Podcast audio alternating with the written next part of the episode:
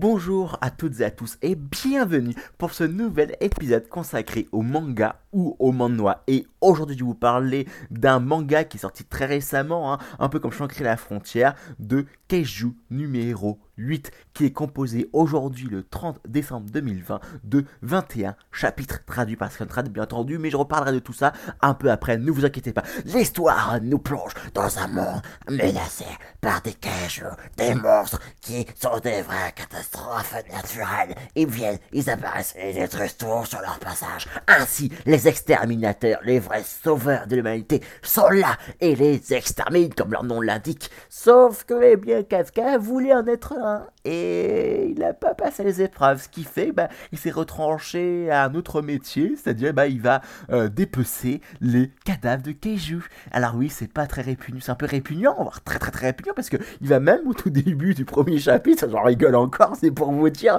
il va dans la bouche, il va dans les intestins, là où il défecte, ce genre de choses. Enfin bref, très répugnant, je vous passe les détails. Et ce qui fait qu'un jour, donc il va y avoir un nouvel coéquipier qui va arriver dans son équipe, et il va dire, ouais, bah, mon but devenir exterminateur, alors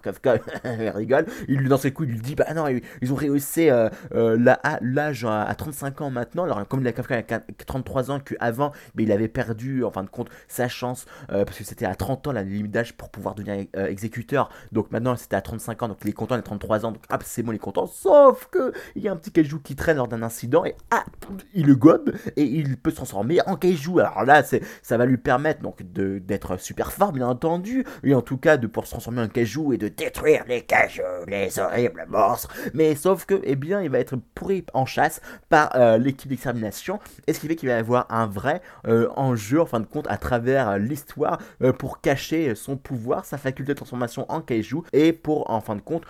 devenir un exterminateur puisque ce que je vous ai pas dit, c'est qu'il avait fait une promesse avec l'héroïne du peuple des exterminateurs, la commandante de la 3 division, qui était son amie d'enfance, qui sont promis l'un et l'autre de devenir des, exterminateurs de Keiju, de monstres. Alors, hein, comme je vous le disais euh, en début d'épisode, Keiju numéro 8 est un très jeune euh, manga, puisqu'il n'y a que 21 chapitres, et ce qui fait que c'est plus une, euh, une, présentation en fin de compte euh, du manga et de l'histoire plutôt qu'une vraie critique, et ce qui fait que je vous enjoins mais vraiment à aller le lire tant qu'il n'est pas encore licencié par une entreprise, une, éditeur en France, parce que je pense très sincèrement comme Chancré la frontière, c'est que ça va être devenir une vraie pépite du shonen, il va être adapté en anime, enfin ça va être un, grand shonen quoi. Je pense très sincèrement que comme pour Chancré la frontière,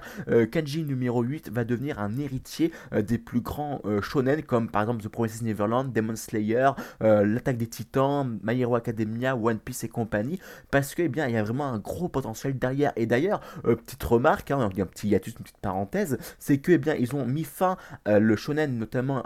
le Jump a mis fin à de nombreux chapitres de nouveaux mangas au mois de juillet août, c'est pour ça d'ailleurs que Time Paradox Ghostwriter a été mis fin alors qu'il y avait un beau potentiel derrière, notamment également Reaper's Dice Game qui a été mis fin euh, précipitamment au bout de 23 chapitres si je m'abuse. Enfin bref, eh bien ici, voilà, c'est, on, sent qu'il y a du gros potentiel derrière et on, a vraiment envie de savoir la suite. D'autant plus que à chaque chapitre, ça envoie du lourd. Il y a du comique, il y a du, il y a des bastons, il y a du combat, il y a de l'humour. Enfin, il y a un ensemble de choses qui fait que chaque chapitre nous fait ressentir quelque chose d'incroyable. Et quand on commence à en lire un, taf, on a tout de suite fini de lire le chapitre sans avoir le temps d'avoir dire ouf. Donc c'est vraiment, je vous le dis, hein, euh, c'est vraiment un bon signe par rapport à l'avenir euh, de l'histoire de ce manga. Même si on peut émettre une petite réserve, un petit warning, comme dirait l'autre, parce que il va un peu trop vite dans l'histoire. Ça va un peu trop vite. Je m'explique, c'est que euh, très rapidement on voit des combats, les combats s'enchaînent, l'histoire s'enchaîne très rapidement, on voit des monstres, on voit des, protagonistes et compagnie, sauf que on n'arrive pas à, se poser deux trois instants, deux trois chapitres, ou deux chapitres en fin de compte pourrait bien euh, euh, pas prendre du recul par rapport aux, différents niveaux de, puissance, au, parce qu'il va y avoir des armures que les expérimenteurs ont pour euh, combattre les kaiju, sauf que eh bien on n'arrive pas à savoir le degré de, compatibilité, ça fait signifier à quoi. Par exemple, 20% de compatibilité, ça nous permet quoi? De soulever 2-3 maisons, ou 80, ça nous permet de, détruire une montagne, enfin, on n'arrive pas à avoir d'échelle de comparaison, ce qui fait qu'on voit des chiffres, on est content, mais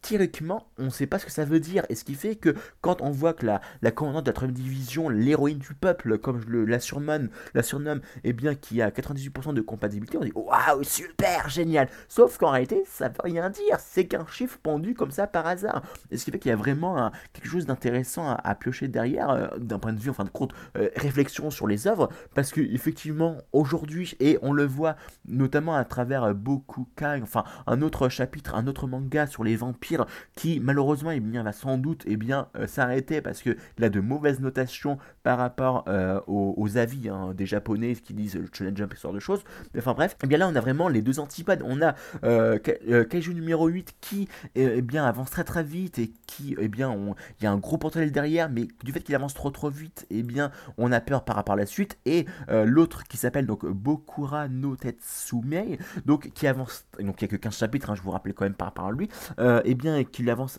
au début, qu'il avançait très lentement et qui voulait instaurer même un certain climat, sauf que du fait et eh bien, de la volonté globale des personnes à vouloir avoir très rapidement, en fin de compte, l'histoire qui avancerait rapidement, et eh bien ce qui fait qu'il y a un dosage à faire par rapport aux auteurs qui devront travailler sur ça, qui n'est pas évident du tout, et, voilà, on voit bien que euh, bah, un travail d'artiste, que ce soit un mangaka, écrit en compagnie, c'est un vrai travail d'artisan, il y a tournée de main, il y, a, un coup de main à avoir qui est propre euh, à chaque œuvre en fin de compte, à chaque, euh, à chaque type de d'histoire et en fonction de leur médium en fin de compte. Et c'est pour ça que on dit aujourd'hui hein, que un euh, Seigneur des Anneaux ne pourra jamais être publié aujourd'hui si un quelqu'un devait l'écrire et l'envoyer comme étant un manuscrit, parce que bah ça va quand on passe 15, 20 pages, 30 pages, voire même 50 pages à détailler, à décrire les différentes familles d'Hobbit dans la comté. désolé, mais aujourd'hui euh, euh, la moitié, si ce n'est 95% des individus euh, mettront et bien rabattront la, couverture et ne finiront pas le bouquin et en feront une mauvaise critique,